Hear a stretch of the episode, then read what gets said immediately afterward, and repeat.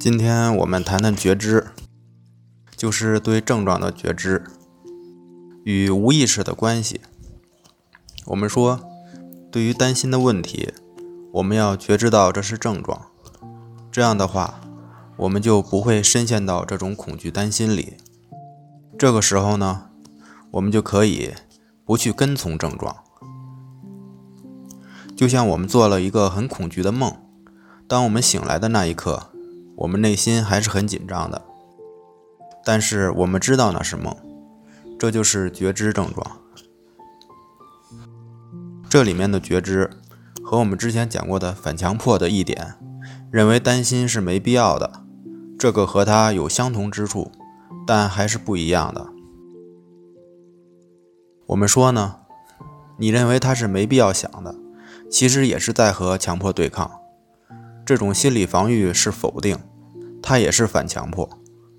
而我们这里谈的觉知呢，它不是针对强迫的反强迫，而是强调我们对这个担心，这些想法，就是我们称之为像梦一样的那些东西的意识觉醒，可以说是意识到它是症状，所以这和我们认为担心是没必要的是不一样的。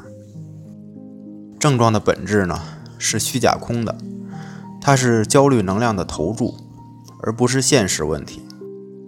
现实性焦虑和神经症性焦虑体验是不一样的。强迫症的痛苦不安是异常强烈的，强迫症的痛苦不安是异常强烈的。另一方面呢，我们说针对症状，达到一种无意识的状态，就是我们说的接纳。就是你不把这些症状当作是异常的，就不会引起心理的免疫反应，所以就感觉不到它了。就像我们说话、走路、吃饭一样，你是无意识的，是无意注意，就是这种无意识的状态。所以说，还是结合这两方面。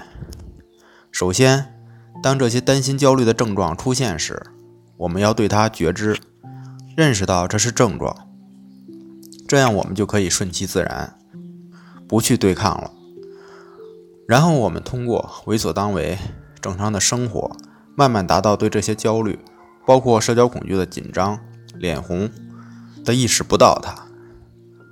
这就是郑老师讲的，一切都是正常的，就是我们说的接纳。觉知呢，可以帮你避免对症状的深陷其中；无意识呢，就是顺其自然的结果。忘掉症状的状态，忘掉自己什么有病啊，什么不正常啊。其实呢，人就是会有各种各样的表现，想到各种各样的观念，通过觉知达到这种无意识的状态，把症状恢复到正常。这也就是强迫症、社交恐惧症、焦虑症的心理康复过程。